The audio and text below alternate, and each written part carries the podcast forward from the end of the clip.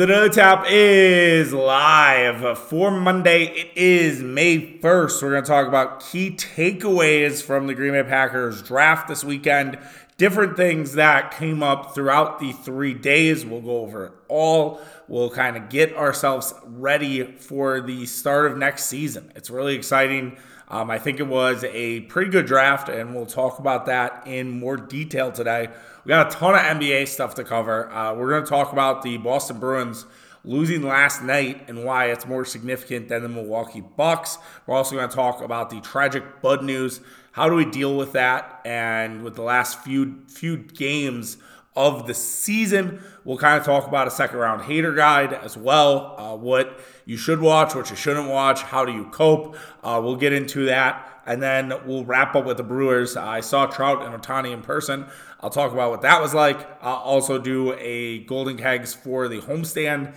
And we are out. So that'll be today's show. We're off tomorrow. Um, and then we'll have shows the rest of the week. Mitch joining me on Thursday for Tapping the Kegs, or normal Wednesday. Wednesday, well, we tape it Wednesday night. Um, and then we're, we do it live on Thursday. So stay tuned for that. Uh, hope you guys get excited for that. And that will be what we're looking at this week. We have a little more flexibility, obviously, with our Milwaukee Bucks not playing. So we're kind of getting into, I wouldn't necessarily say the dog days, but definitely opportunities to have some fun. So if you have some suggestions on what we could do, I'm all ears. Uh, Tapping the Keg on Twitter, Tapping the Keg Sports on Instagram, as well as TikTok. I will take those suggestions. We're also on Facebook. You can message me there too, if you if you so please. Uh, and if that's your uh, vehicle of messaging, Uh, we can do that there as well. Uh, make sure you're subscribed to the podcast. Uh, if you are not, uh, if you're joining us because you saw that Tucker Kraft video I did over the weekend on TikTok, did pretty well. Uh, we are on Apple, we're on Spotify, we're wherever else you get your podcast. Overcast, I know, plays really well. Podcast Addict, I think, is another one that I've seen statistics for. Uh, best month we've had in the last twelve months. Uh, we beat March's numbers, and April was better. Uh, so really appreciate that. Uh, appreciate all the support. The listens on the pod we did with Murph on Friday was great. I'm really happy it was great because I felt like that was a great podcast. And if you haven't listened to it, uh, that's more first round. There's a lot of stuff there, though, where Murph and I kind of set up the next two days for Green Bay Packers. And I think if you look back at that and then you hear what, what I say today, there's going to be some similarities. It's not like we're I'm repeating myself. There's not an overlap, but mostly I'm, we're setting up the second and third days. And Murph and I both felt like we nailed the draft uh, from a Packers perspective. So that feels good. Uh, maybe means that we have more of an ear to Brian Gutekunst. Maybe Brian Gutekunst should hire us. I'm not sure. It's kind of like a stepbrother situation. You know, we both show up in tuxedos. We see what Goot, Goot thinks and, and go from there. All right. Let's waste no more time. Uh, let's talk about the takeaways from this year's Packers draft. I'm most famously known for saying, fuck your draft grade. Uh, I did a podcast about that, I think, two years ago. Uh, I really hate draft grades. I think they're stupid uh, just because, A, there's no, and that's no pun intended, but A, there's no way to know what these guys are going to do year one. First of all, everyone's going to suck off the Eagles. I get that. Um, I, I totally understand it. I felt like the Eagles had a pretty good draft. But also B, like the Seattle Seahawks had an F when they drafted Bobby Wagner. Seattle Seahawks have been known to be a unique drafting team, have gotten bad draft grades in the past. Now everyone liked their draft this year. But I think that's always why I don't care about draft grades, because Bobby the Bobby Wagner draft got an F, and Bobby Wagner was one of the best linebackers in the N F L in the last fifteen years. So if if you get an F for doing that, then the, it points to draft grades being irrelevant. We have no idea, right? I mean, there's a world we live in where the, everyone's like, oh, I love Van Ness and Musgrave and uh, Kraft, and those end up not being the guys, and it ends up being like Wicks or DuBose or – Uh, I was gonna say Sean Clifford, but probably not. Uh, who else is? Who else would be there? Uh, Valentine, right? Uh, the young corner we drafted. So like those guys could be the stars. We have no idea, and so I, I think that's that's why I'm just very hesitant to be like, oh yeah, draft grades matter. Um, it's good that the Packers got a great great draft grade by some people. Some people really liked the Packers draft. It was Pro Football Network had said the Packers had the best draft, uh, but. I, I still don't like put too much stock in it. I try not to get too excited about it. That said, I am I think there is stuff to take away, and I, I think there is things to really think about here as we head into next season.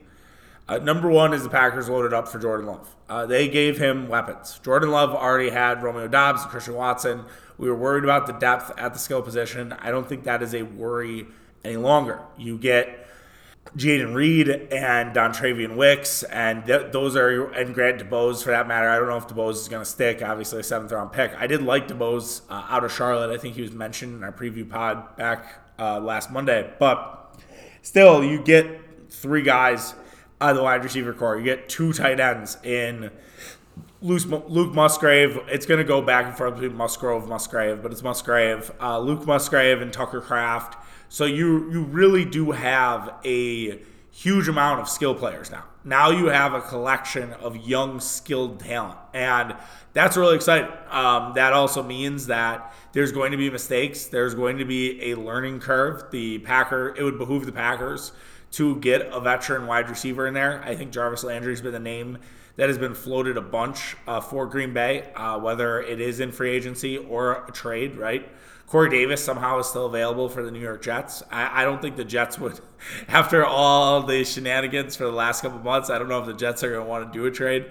But if the Jets were to release a guy on June the first or before June the first, I think that's where the Packers will swoop in. I'm not going to freak out that Green Bay does not have a veteran skill guy. I do expect them, though, to draft one um, because it would seem quite ambitious for Green Bay to go this young um, at the wide receiver and tight end position. I, I, I think you want veterans in there. I think tight end-wise, Josiah Deguara has been there for a bit, so you could qualify him as a veteran.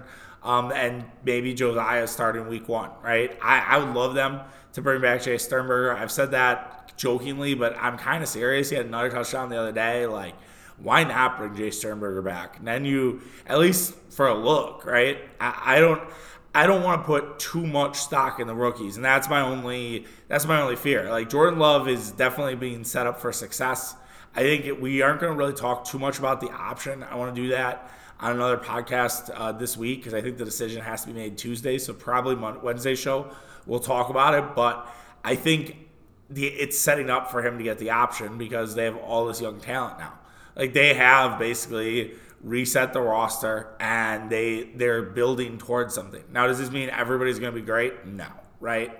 But it doesn't mean that there's an opportunity that there's going to be multiple talented players on this Packer roster. They're going to grow with the Green Bay Packers, absolutely. Um, and it's something that I don't really think we've seen in a long time. Like, it's probably since when they drafted, you know, the M V S Jamon Moore group, where they drafted like three guys and sort of reset what they were doing in the wide receiver room, but Aaron Rodgers didn't necessarily respond well to that. I think Jordan Love will, you know, embrace these guys. I think they'll make it, you know, a great sort of locker room because they're all, you know, around the same age.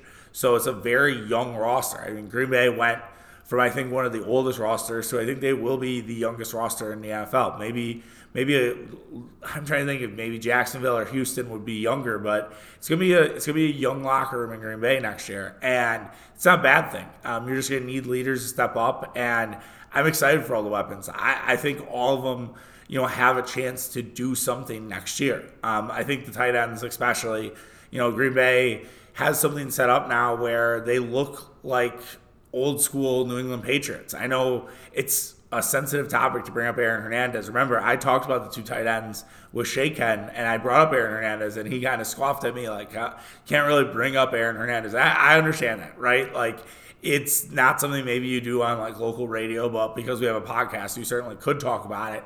And, yeah, they have sort of that setup where they have the big bruiser in Tucker Kraft, more the Gronk type, and then you have the more Aaron Hernandez type in Luke Musgrave. And just as long as nobody's murdering anybody, I mean, that was a recipe for success for Patriots. They got the Super Bowl that way. So I, I think those guys can play day one.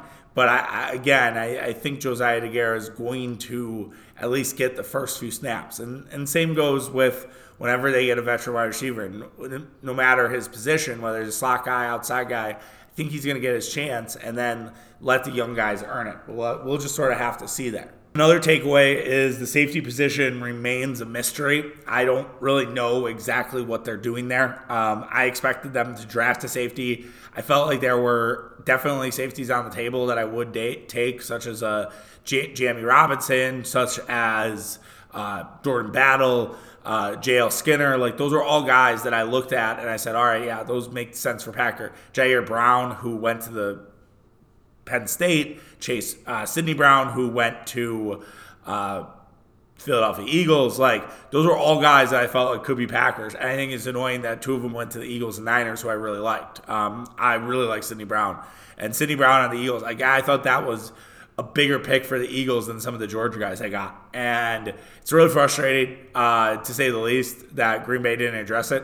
Uh, it seems like Adrian Amos is going to come back, um, but is it, are we really going to roll out Amos and Savage? I, there were a lot of reservations from some people um, in the Packer Packer blogging world that said, you know, Amos looked washed last year. I, I don't disagree with that. Um, I thought Amos had a pretty bad year. I think I was saying that in a lot of the pods, you know, early in the season, where I was like, I don't exactly see it with Adrian Amos. Um, and maybe Green Bay is waiting for that June first date. And for those who are maybe not as big of Packer fans or don't know, but like June first is a cap reset day. Um, guys get released all the time. Deals get restructured. Um, so it is a dime where, you know, free, there's like, it's kind of like a summer free agency, and it's not a big one, but some guys come available. And so I do wonder, is that what the Packers are doing? And they're waiting for that six one day to get another safety. Maybe that's, maybe that's the move. Um, but we'll have to see. Um, they not addressing it was absolutely wild. Um, and very, I guess, unexpected. And it definitely puts pressure on Savage. It put pressure, it puts pressure on if Amos comes back. Uh, but we'll have to see what the Packers have up their sleeve. They do have some cap room now, too, so they could make a deal, but they don't really have a lot of roster spots. I mean, they drafted fucking thirteen guys. Like, they they do not have a ton of room to just be adding more people. So that's that's the other part. Unless they're, you know, releasing dudes or whatever, but yeah, it's it's going to be very interesting to see what they do at that safety position, because it's not been addressed. It's still it's still sort of hanging out in the balance. Now, the other thing, I guess, if you want to, you know, be on the more positive side and less negative, is Greg Williams, not the not the uh, Bounty Gate Greg Williams, is their new defensive backs coach, and he he might see something in Savage, see something in Amos, and say, oh, I can fix this. Uh, I see what happened here. I see why this went wrong. I think we can fix this and, you know, make it better. And maybe that's part of it, right? Or maybe he sees, uh, you know, Rasul Douglas playing safety. I don't like the Rasul Douglas safety. I think Rasul Douglas is better as a corner, uh, but maybe that's something they, they see. Or if Eric Stokes, you know,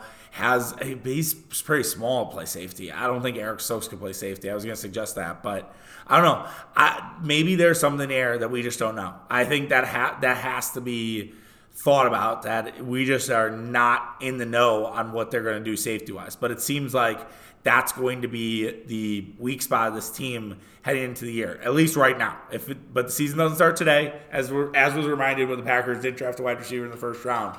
Like, the season does not start on Sunday. It starts in literally uh, four plus months.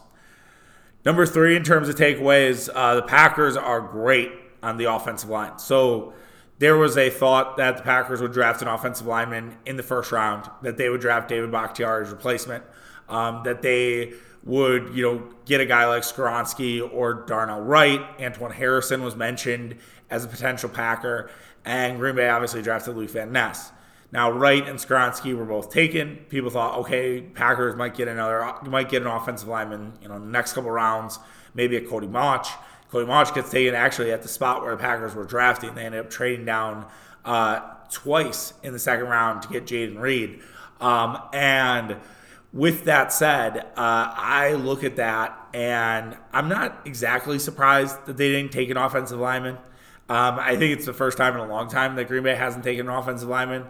But I look at their lineman room, and I, I think they're in a pretty good spot. And I kind of mentioned this when we were ranking like draft needs. Uh, this was before I did it with Murph, but or like it was draft takes or some some pod I did where I was like, I'm not sure they need an offensive lineman. Like I, I didn't exactly understand offensive lineman in the first round. I was like, oh, David Bakhtiari replacement. But I'm like, I don't know, if the Packers feel comfortable with David Bakhtiari, why get rid of David Bakhtiari? Like, David Bakhtiari is a legend at the left tackle position. Now, if the Packer, and, and he, he looked the part, like he looked okay last year. Like, why get rid of that? I understand the contract's massive, but with the new Love contract, you probably could restructure it, Could you figure out something? And Bakhtiari, you know, is a leader of this team. Josh Nyman, they didn't move from. If they decided to trade Josh Nyman because they drafted somebody, I, I guess I could understand that.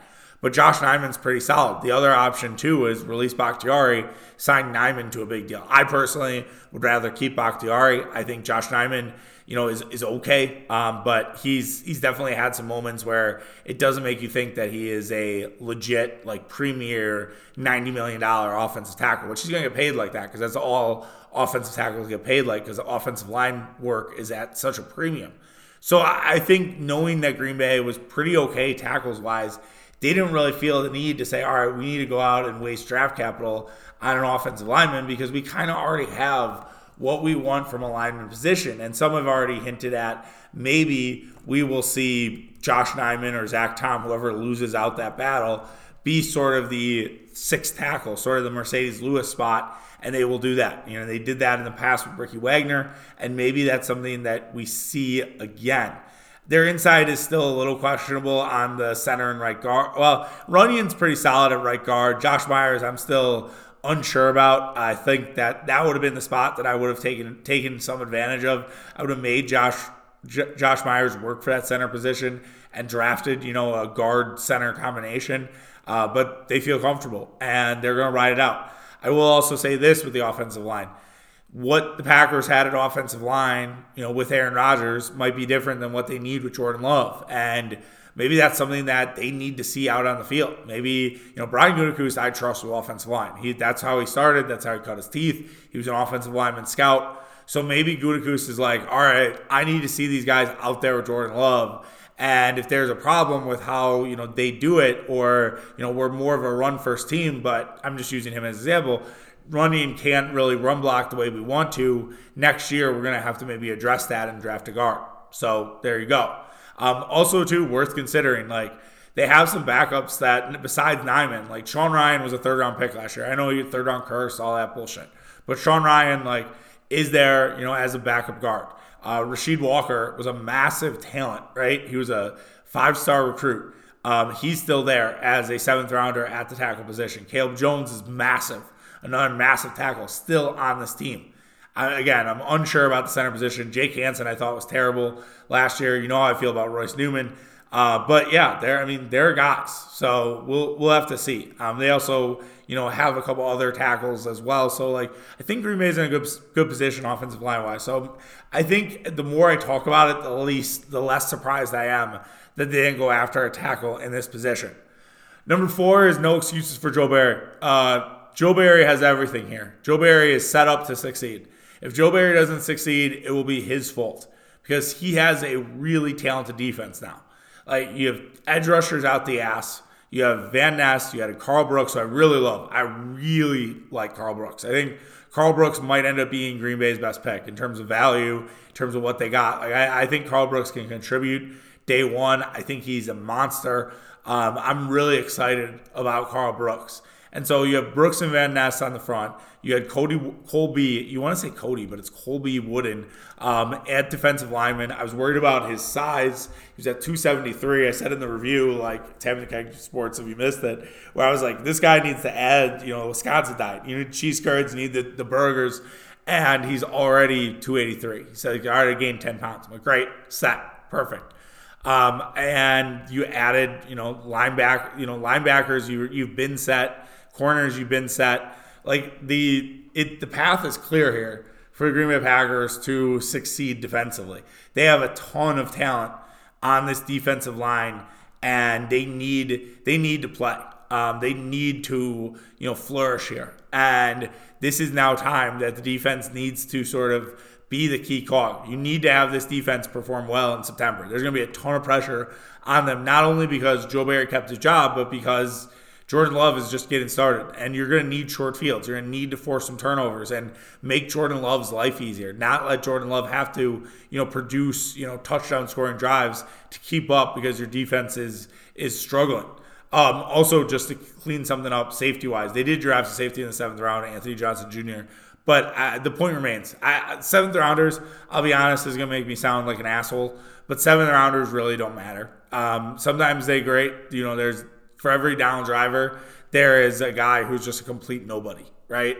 And the complete nobodies uh, are more more likely than others. They're pure lottery picks. So I'm not going to get all excited about a seventh round pick. I'm just not. And maybe Anthony Johnson Junior is great, and maybe he ends up, you know, emerging as a talent for the Green Bay Packers. But I'm not going to get that excited about it. But yeah, I, this defense needs to perform. This defense just needs to do, you know, their job. And there is a lot of lot of things on the table here now for Joe Barry. And Joe Barry should not have the problems they did last year. And yeah, it's it's an immense amount of pressure. It really is. Like, he has the most pressure on anyone. I would argue, probably a good topic for another day, but I'd argue Barry has more pressure than Jordan Love heading into this season. Because he, if they succeed defensively, like, I actually think they can make the playoffs, but they're going to need help on that defensive side of the football. They can't be one of the worst teams against the run. The corners and safeties need to play like they played at the end of this season. You know, um, the linebackers need to, you know, make sure they stay disciplined, right? The Quay Walker thing. I think Quay Walker's good. I just think he gets a little too in his head. He's a little undisciplined. And I, I do think, like, that's going to come with time. And I hope that, you know, that sort of year two, you see a little bit less from Quay in terms of not having it all there from a mental perspective. Okay, a couple more quick takeaways, and then we'll move on to a lot of the N B A things we have to talk about. Sean Clifford, I don't get that at all. Um, that was the one pick where I was like, Jesus. And, and like, I saw the spin from somebody where it was like, well, they didn't draft Sean Clifford because they think he's going to be a smart starter. Sean Clifford has a big brain. He's going to really help, you know, Jordan Love from, you know, Monday to Friday and really help prepare the Packers for whoever they're playing, you know, week in, week out. That's great. Like, that on the surface sounds great. Draft that in the seventh round. You had fucking four seventh round picks.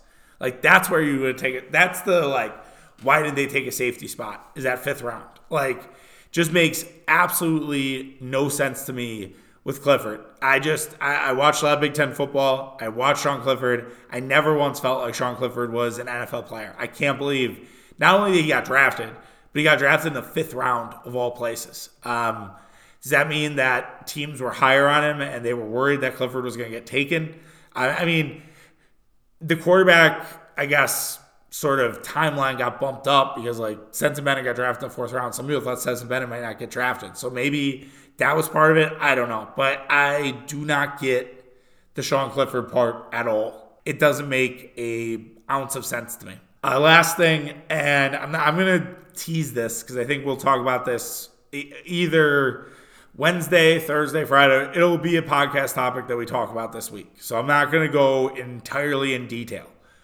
But everyone wants to talk about that the Packers are rebuilding. Um, I I think that they are, in a sense, rebuilding. But I, I don't think it's like the rebuild where it's like they're tearing everything down. They have the ta- table stakes. They're just redesigning, right?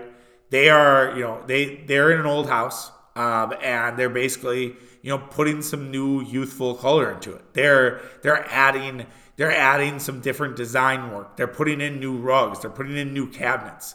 So they're not just starting from scratch. They're not building this house. They have the table stakes of the house. The house has some youthful charm, and it's it's sort of getting there. But now they've really ramped it up. They were kind of, you know, stopgap stuff. Anyone who has owned a home relates to this, right? Where it's like you're just doing little things to, like, say, all right, this looks great. But you're not going a whole hog and putting a roof on on your house because you know how expensive it is. Shout out. I'm doing that on Tuesdays. I'm not not looking forward to it. I am I'm very upset about it. It had to happen, but it's just, man, it hurts your wallet.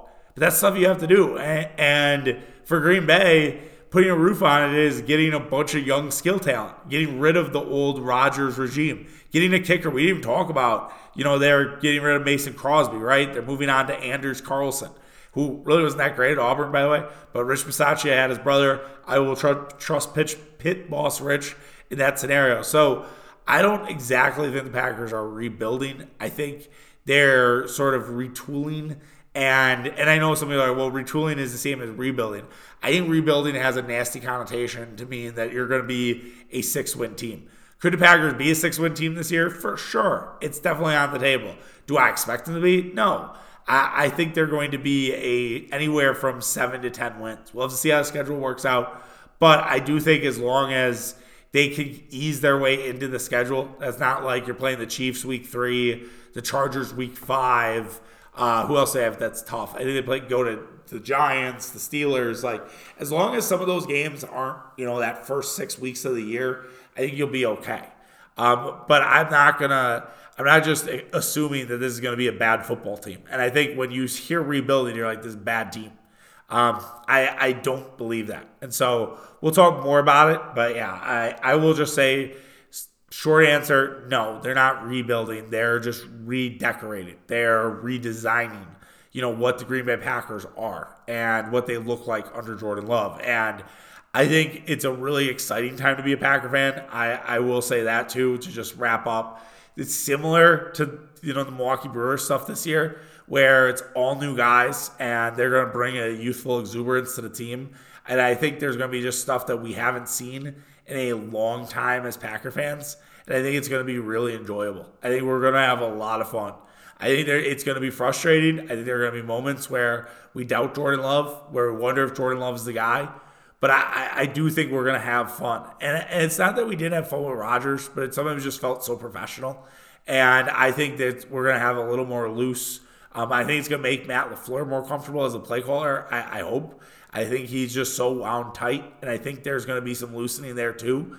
And I, I think it's going to be just a different vibe. And I think we'll all, we'll all benefit from it. Um, even if it, the success isn't exactly there year one. We'll have to see. But anyways, very good draft for the Green Bay Packers, and excited to uh, see what the schedule looks like in next week, and excited to to kind of see this Packer team on the field. That'll be entirely different than the one we've seen in the last fifteen years. Moving on to the N B A, we have a lot of N B A stuff to get to. Um, we'll try to do it, I wouldn't say in rapid fire, but just do it, you know, as quick as we can. Uh, the first thing we're talking about actually is related to hockey. It's adjacent to hockey, and it's the Boston Bruins collapse on Sunday night. I actually watched the entire game of this. I, I'm not a huge hockey guy. I like hockey. I, li- I really like playoff hockey. Um, I didn't watch it a lot um, when I was when I started living with my wife, because I don't know. I watch so much fucking sports, you guys, and she puts up with a lot of it, and she is a rock star about it. And so I really try to not necessarily watch everything. Um, I definitely don't watch any tennis majors. And so for a while, I wouldn't really watch playoff hockey. But, you know, she wasn't in the T V room. I was like, all right, I'm going to flip on game seven, right? Um, I'm going to watch game seven. I ended up watching the whole thing. Um, and the Panthers end up coming back. They were three two for the Bruins, last minute of the game. And I... I'm watching it again. I'm not a hockey guy at all, so I apologize if I sound like a novice. Pat, don't kill me. Um, but like, I, they couldn't clear the puck. Like, it was, there was a minute left. They could not get the puck out of their zone, and the Panthers just kept coming, kept coming, and sure enough, goal sneaks in, and then we had to overtime, and the Panthers get a goal, and it seemed like the Panthers had all the momentum. Like, it, it definitely seemed like the Bruins didn't really have, except for that one that went right off the top of the goalie's stick, which is absurd. Um, and it would have went in had it not hit the goalie's stick. The Florida had most of the momentum. So now the Panthers get in. Uh, the Kraken eliminate the Avalanche. We're not really talking about that. But I think what we are talking about is the Bruins. And the Bruins were up three one. The Bruins had the most regular season wins of any team in the N H L. And they're now eliminated by the Florida Panthers in round one. A Florida Panthers team that was miles away worse than the Boston Bruins. What does that sound like? Sounds like the Milwaukee Bucks and the Miami Heat. But I think what happened to the what happened to the Bruins was far worse than what happened to the Pan what happened to the Bucks, because they were that good. They were supposed to be the team this year.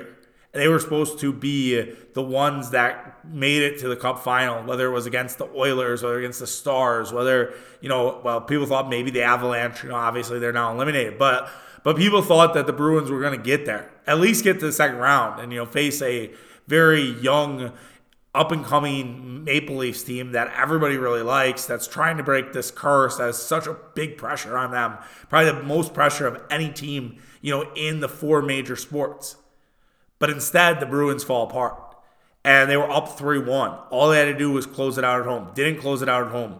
Their goalie completely shits the bed in Florida in game number six. They they changed goalies.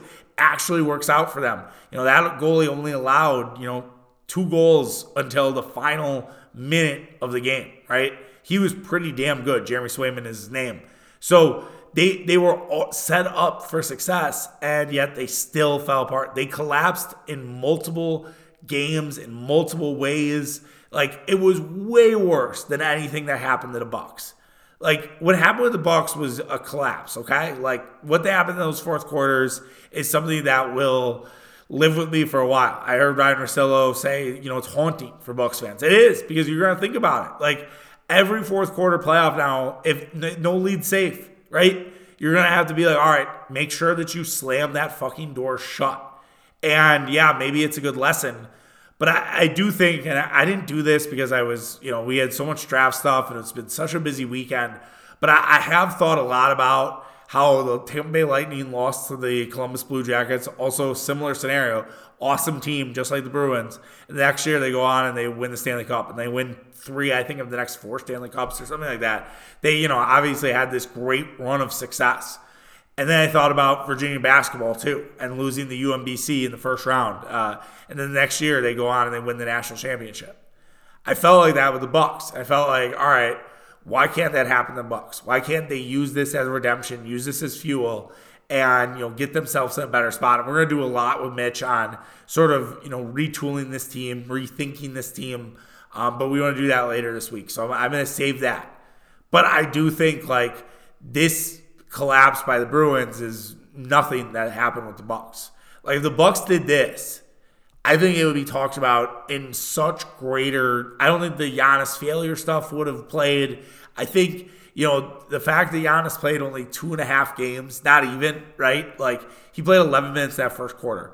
This this series was basically without Giannis Antetokounmpo. Giannis came in, tried to save things, fourth and fifth game, was obviously not healthy. Um, they have not used the back as an excuse, which I think had this been Trae Young, I think Trae Young would they would have told like Trae Young's base can barely walk. They would it would make it so fucking dramatic about Trae Young, and the fact that they didn't do that with Giannis speaks uh, honestly to Giannis's character and not necessarily having excuses for why this Bucks team lost. I've been waiting for the Giannis is having wrist surgery or Giannis has you know got treatment on his back and things like that. But yeah, I. I don't believe Giannis was healthy. And so, it to me, like, what happened with the Bucks was just bad luck, right? And then you see the Heat win last night in New York.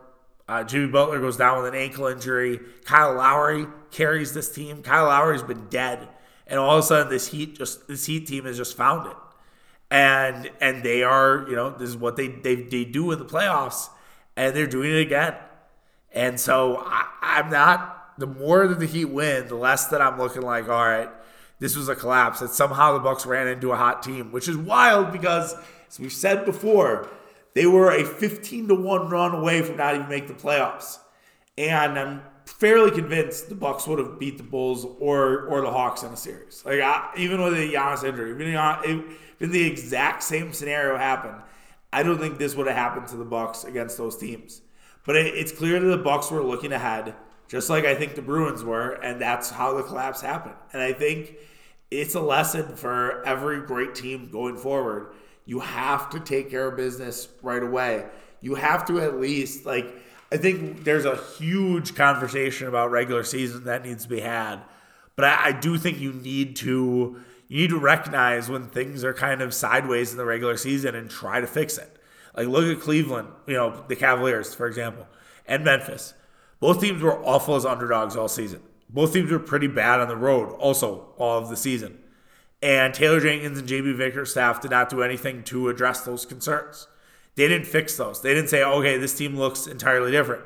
Now the Warriors, who've won a championship and been there before, won Game five and Game seven in Sacramento. An awful road team all season. And they showed up in the postseason. Some were like, oh, they're going to figure it out in the postseason. I was dubious of that. They did. Um, and I think that's worth noting. And they figured out, you know, their road issues. They, you know, Cleveland never figured out how to play as an underdog. Memphis never figured out how to play as an underdog. They need to learn that next season. The Bucks had collapse issues all throughout the year, and they did nothing to fix it. That Sixers game should have been such a fucking wake-up call for them. you know, it, and we should have real, and we said a little bit like, yeah, this is slightly concerning. It should have been a bigger panic. And looking back on that, and I'm sure if the Bruins fans, and again, I don't watch enough hockey to tell you this, but I'm sure there was something that said, well, maybe maybe we're not okay. Maybe we give we do give up a lot of goals, and you know, we play a fast pace, but does this work in the playoffs? And so I think regular season has mattered, is probably the mattered the least it has in a long time. But I do think there are stuff where you can say, all right, we have to stop this, or it's going to come back and haunt us in the playoffs. We can't just fix this. The Warriors fixed their road issues, and maybe they would not have been as bad of a road team had they been fully healthy, had they had Andrew Wiggins. I don't know, maybe. Or maybe they just realized that they have to lock in, and they finally did, and they turned on, they flipped on a switch before it was too late. Other N B A stuff to go over, talk about. Mike Budenholzer unfortunately lost his brother in a car accident uh, right before game number four. Joe Vardon reported that. I actually heard some of that. Um, I know you're probably like, Charlie, why didn't you, why didn't you break that story? Well, first of all, I don't really break people's dad, people's family members dying. Like, that's just not what I, I aspire to do. I'm not Adam Schefter. I don't really want to be Adam Schefter. Um, and I, I, I'm very, you know, sensitive to that. Losing a family member is awful. Um, that is a, a awful thing that, that has happened, right? And so I'm not in the business of wanting to do that. Now, if there was a picture, someone sent me a picture of Mike Budenholzer playing, you know, blackjack at Pato at four o'clock in the morning before Bucks Heat game five. Fuck, I'm absolutely posting that, one hundred percent. That's that I have no problem with, um, and that's not something I'm going to protect Bud with, because I'm sure it will come out. I'm sure it would make it to Barstool, whatever, you know. So. That's just sort of a little insight on that. But to go back to the story itself, it's obviously very sad. Um, I feel very bad. Uh, but I, I do also, you know, need to analyze this as, you know, an observer of the Milwaukee Bucks and someone who wanted Bud to lose his job. And some are like, well, you can't fire him now because, you know, how does that look? You look as about insensitive as as humanly possible. I think, number one, Mike Budenholzer needed to realize that he was there in his head. You know, Mike Budenholzer was not fully, you know, thinking about the Bucks and thinking about what the Bucks were doing in the playoffs. And I understand it was down three one. I realized everybody was all in, or two one at that point. But I think you had to hand that off to Charles Lee. And you had to at least let Charles Lee, you know, try to bring this team back. And maybe by Friday, after you went through the funeral processions, after you went and grieved, you needed to figure it out, right? Everybody's favorite show right now is Succession. I hopefully I'm not spoiling anything. If I am, just skip like the next minute. But we've seen it on out on T V, and how a lot of the kids haven't had time to grieve, and they're making irrational decisions. And so I think with Bud, like, he needed to take a step back. And I don't know who to put that on. I don't know who to put that on. I don't know if I'm putting that on Bud for not realizing that. I don't know if I'm putting that on Bud's family for telling him, like, hey, you can't be the coach right now. Or if I'm putting that on John Horst and Wes Edens to say, we're we're pulling you. Like, you have to leave. And maybe I think Bud has a lot of say in that organization. I don't think he John Horst can kind of tell him what to do. And I think that he pro- John might have said something to him. But as pointed out by a friend of mine, like, it's two thousand twenty-three. Like, no one's going to think less of you for, you know, saying, I need to take a time away for my mental health. Like, that is so important. We we champion that shit.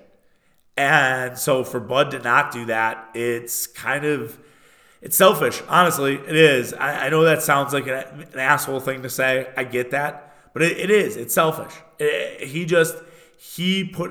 put like trying to help, and I appreciate what he was trying to do, but let's just be real here. He was not in the right mindset to coach basketball.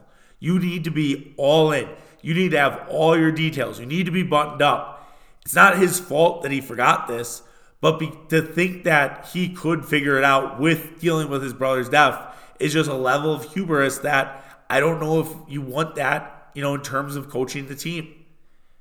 Now, I do wonder, are the Bucks going to work on something that makes Mike Budenholzer say, I'm stepping away from basketball to be with my family, taking a year off? um, and do it that way, or they move Bucks, Bud into a player, you know, director of player operations. They move him up to the front office. You know, I, I don't know if you guys watch the show Industry, but kind of what they did with Eric in that show uh, halfway through season two, where they're like, all right, we're pulling you off the floor and we're bringing you upstairs. Eric sees it as sort of a condemnation of like what he's doing on the floor, and sort of it says less about him. And yet that's sort of maybe what happens with Bud. And maybe that's what they do. I do worry if they move Bud up upstairs, will he try to say, well, you have to hire Charles Lee? I kind of want a fresh start in general. Um, so we'll we'll have to continue that conversation. But like I said, we're going to do a big thing on sort of that Bucks rebuild. We're not going to do a second round hater guide. I will I will do that uh, on Wednesday's show. We'll already be well into the second round with all the games, but that's okay. Um, the, the the points will still remain, and maybe it, it I will be able to note like which ones I'm actually watching and which ones I just don't care about. I will say, spoiler alert, I will probably keep more of an eye on the Western Conference than I will the Eastern Conference. I'm probably watching Game seven hockey over over Boston and Philly. I might check in on Boston and Philly, but I'm I'm not necessarily watching a lot of that. All right, let's move on to the Milwaukee Brewers and wrap us up for today's show. Milwaukee Brewers had a decent homestand. Uh, it was a bit uneven. Uh, they ended up winning, I think it was, were they five and four here? Let's see. They won one against Boston. They won one against Detroit. And they won two against, no, four and five. Four and five homestand is not exactly great. It does kind of even out the West Coast trip, right? So they were seven and three on the West Coast, and they're now four and five. So eleven and eight in your last almost twenty games there. That's not bad. Um, that's good. That's above five hundred baseball. You'll take that. You're, they keep pace with the Pittsburgh Pirates. Um, Pirates have been just a wagon. I am looking forward to fading the Pirates, though. Um, they've played a lot of bad teams, and I think that at least needs to be recognized that the Pirates aren't exactly playing the creme de la creme here in the first month of August, or April, excuse me. Like, good for them, but yeah, it's, they're a little bit inflated with who they've played so far. A little bit like Tampa Bay as well. Like, Tampa Bay's played the White Sox twice. They played the A's. Like, Tampa Bay's gotten fat off some bad teams. Now, they played well against Houston, um, but I, I don't know how good Houston is this year. Uh, they've at least struggled out the gates so far. They're just kind of middling. They've had a lot of injuries and stuff like that, so that's here nor there. But back to the Brewers, uh, I was able to see Shohei Ohtani and Mike Trout in person yesterday. Uh, Murph graciously got us tickets, which was awesome. Um, we were we were sitting very close. Uh, we were like eight rows uh, behind Trout and Ohtani. Seeing the Ohtani home run Um, from that view was absolutely incredible. Um, I wish I kind of had it on uh, on my phone. I know that that's, you know, everyone's like, whoa, live in the moment. And I was. And I had to pee. Um, and I was like, I'm not peeing. I was going to get a bite to eat. I was like, nope. I am waiting until after Ohtani and Trout just in case they do something awesome. And sure enough, Ohtani hits a massive home run. I thought it was going to scrape the top of the roof. It was that high. It was, an, uh, it was something I have really never seen in baseball, and it was so cool. Like, it was just awesome. And even though it happened against the Brewers, I was like, I don't really care. Like, it's a it, it was so great, and to have that moment is an all-timer. To say I saw it was really fun and really exciting, and man, what a shot by Shohei. And to see that in person was great. Trout struck out three times. He had two home runs the night before, uh but But even I mean, Trout, I mean, again, he didn't do anything in this game, but just to see how he how hard he swings the bat is unreal, right? Like, he just swings the bat so hard with such velocity. And from where we were sitting, you could see that. You could feel that. You could, like, it, it almost felt like a fan. That's how hard he swung that bat. So, yeah, I if you're somehow not in Milwaukee and you're listening and you have a uh, baseball team and Ohtani and Trout are coming to town, go see them. Like, it's must see. It doesn't matter. Like, just get a ticket. Go see those guys play. Like, it, it is a sort of out-of-body experience. And it's cool for Brewers fans that, you know, Trout on Saturday hit two home runs. I think I saw someone say, like, kind of best best of both worlds, right? You, you had the Brewers win, but you also saw two home runs from Mike Trout. Like, perfect way to do baseball. And then yesterday you see Ohtani home, home run. So, yeah, I feel bad for the Friday people because they didn't see either. But two out of three games, you kind of got your money's worth with these two guys. And it's really special. Um, and baseball's lucky to have them. And I'm glad, you know, people came out for it. They were a big crowd on Saturday.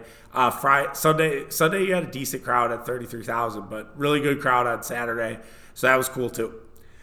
Uh, let's do Golden Kegs for the homestand overall. We've been a little slacking on Golden Kegs. Uh, for those who are unfamiliar and new to the program, uh, then we just talk about the best and worst players from, usually we do series uh, for the Brewers, but this is now the Red Sox, Tigers, and a and Angels series, you know, all rolled into one. So we picked the best, I thought, and the worst. So we go five kegs best, one keg worst. Five kegs to Rowdy Tellez. I thought Rowdy had a great week. Um, he really played well. Uh, had multiple big hits. You know, the one on Friday, uh, he had a home, he had homers to try to get the team back into the game. Uh, Rowdy's been playing really, really well right now, uh, and his slow start is a thing of the past, and that's really good to see. Uh, you worried a little bit. Was Rowdy regressing? Was Rowdy sort of getting back to what he had been for his career? And turns out, no way. Um, Rowdy's Rowdy's really seeing the ball well, and you just love that. And I think it's fun, too, that he's played so well at home, because you you just – that's a good, like, fan thing, because it's like, okay, Rowdy Tellez, we're going to expect to see, you know, a home run out of him. But, yeah, Rowdy Rowdy really played played well all throughout the weekend. Um, he's just, you know, an awesome dude, too. I mean, he had the moment yesterday when they kept throwing back to him. He's like, why are you throwing at me? I'm fat. Like, that was so crazy. Like that's so, that's so awesome, you know, out of Tellez. But yeah, he he's played really well uh, overall. Now eight home runs on the year, uh, two forty-seven average, but a O B P of three thirty-three and an O P S of eight eighty-five. So pretty good shit from Rowdy so far this year. Four kegs. I got a couple. Of, I, Wade Miley uh, deserves some love. I, I think what Wade Miley has done this season has been extraordinary. Uh, my dad has been banging the drum that we never should have let, let Wade Miley go, and I was like, Dad, I mean, he's been he's been pretty banged up from like nineteen to twenty-two. Like, it's not like Wade Miley was this fucking all-star, you know, after we let him go. And he's like, well, I don't care. Like, he he helps the clubhouse so much, and like my dad basically has has made it known that Wade Miley is the linchpin of this baseball team. I don't know if I agree with that. Um, I know he's done some things to like help people, you know, make it a little more inclusive, and you know he, he's like giving away like champagne when first big moments and stuff like that, and they they're kind of doing more team building shit. But yeah, Wade Miley Wade Miley's playing well, man. Like, he had a good start against Boston, you know, four hits allowed, two runs earned, and then against the Angels on on Friday he allowed seven hits, only one run. Again, he's not striking out a ton of guys. But it doesn't matter. I mean, he's just been terrific. You know, through five games this season, he's three and one with a one eighty-seven, one eighty-six E R A. He's been as reliable as anybody in the Brewers pitching rotation. He's been, you could argue, he's been more reliable than Corbin Burnes. And some of the Brewers definitely need, you know, without having Brandon Woodruff. Now, the news on Woodruff was really good, and that's encouraging. It sounds like now timetable is like late June, um, so that's awesome. And you know, the sooner the better for Woody, um, but as long as, you know, Wade Miley can keep this up. I realize there's a fear that this might not be sustainable. I get that. Um, at some point, there might be some little bit of regression, but as if even if Wade Miley's a three, you know, three three E R A guy, like I, I think you'll take that any day of the week. Another four keg guy is William Contreras. I thought this was a really good homestand for Contreras. I felt like Contreras sort of, you know, made his presence sort of felt. Uh, he's been he's been hitting the ball really nicely. You know, he's, he got his first home run of the year. Uh, he's hitting two ninety-five. But yeah, he had a couple games this on this trip where he had two hits. You know, he had the two hit game against Boston on Friday. He also had the two hit game against Detroit in a loss that included a, included a home run. Uh, he was able to have two R B Is on Saturday. He took a, one of them was via a walk, but. Solid, solid stuff from Contreras. He actually has an R B I in three of his last four games. So definitely playing the role of run producer. Uh, I think I'm not going to necessarily worry too much about the lack of power. Um, I, I think that'll just come. He needs to get the ball in the air a little bit more. Um, that's my only probably beef right now with Contreras. But other than that, like it's it's the returns are solid. He's playing really well, and I think the homers will come. I'm not worried about that. Um, you know, maybe you know just needs that jet stream, needs that warm air to get going. We've seen guys in the past have that, like Ramos Ramirez, right? Where it was like June first, and Ramos Ramirez turned into this, you know, Babe Ruth type player. And so yeah, maybe that's maybe that's what's needed. We don't know. Um, three kegs, Brian Anderson. God, Brian Anderson was all over the place. Like, Brian Anderson had some really good games. He had uh, Sunday, he had two home runs in that debacle game against Boston. He drove in a couple runs in the Wednesday game against Detroit, um, and it was really solid. But then he was awful in some other games. Like, he was awful yesterday. He struck out three times. I know he got hit, but he was awful on Friday as well. Like, he's just that. He's a very high variance player. Like, either you get you know a couple hits and he's a run producer, or you get strikeouts. It, It seems like Brian needs to work on that a little bit. There needs to be a little more consistent consistency. I still, you know, I think the Brewers have gotten great value out of Anderson already throughout a month of having him as a Brewer, but there just needs to be a little more consistency with what Brian Anderson does. Uh, two kegs, Colin Ray. Uh, Colin Ray did have nine strikeouts on S- Sunday, but he's, you know, he's struggled. He's he's looked like Colin Ray, right? And after that awesome San Diego start, you know, he walked up four guys. He gave up a key three-run homer in the Detroit game, and then he gave up two home runs in this game on Sunday. Now, granted, the Brewers didn't do anything for him offensively. That's not really Colin Ray's fault. You could make that case. You know, the Brewers scored combined two runs in two games for Ray as he was pitching, but I think you should look at Adrian Hauser. It sounds like Adrian Hauser's ready to come back. I personally would go with Adrian Hauser at the starting rotation versus Colin Ray. Maybe give these guys a day off, bump one back, and let Hauser Hauser get a start here. Um, I'm trying to think of other guys that you could say send them down bullpen-wise. Like Elvis Peguero, who didn't make the list for for me, is not a guy that I'm like immediately like, yeah, we got to get rid of him.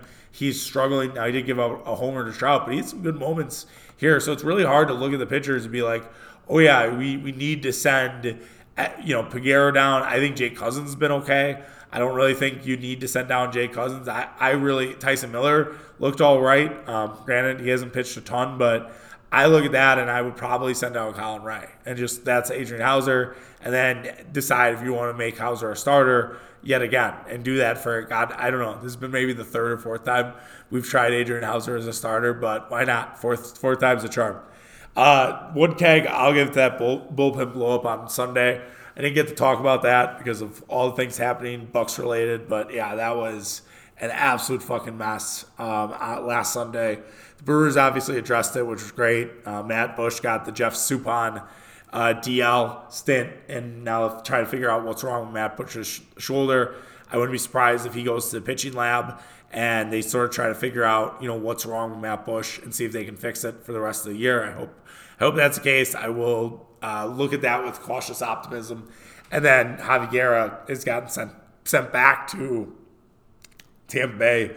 Uh, they ended up bringing in Trevor Miguel, uh, Taylor's brother, who's been struggling with the Twins. So we'll have to see what, what's there. We'll see if the Brewers can kind of figure out. They obviously must see something. I mean, he's like a thirteen E R A in triple A. So they obviously see something in Trevor that they like and that they can fix. And I'll trust them, right? Like, Bryce Wilson, I know he gave him a home run to Trout, but, like, Bryce Wilson has been really fucking good, and I never felt like I would say that. I was like, why are why are the Brewers considering Bryce Wilson for their bullpen? And he's been kind of an integral part so far.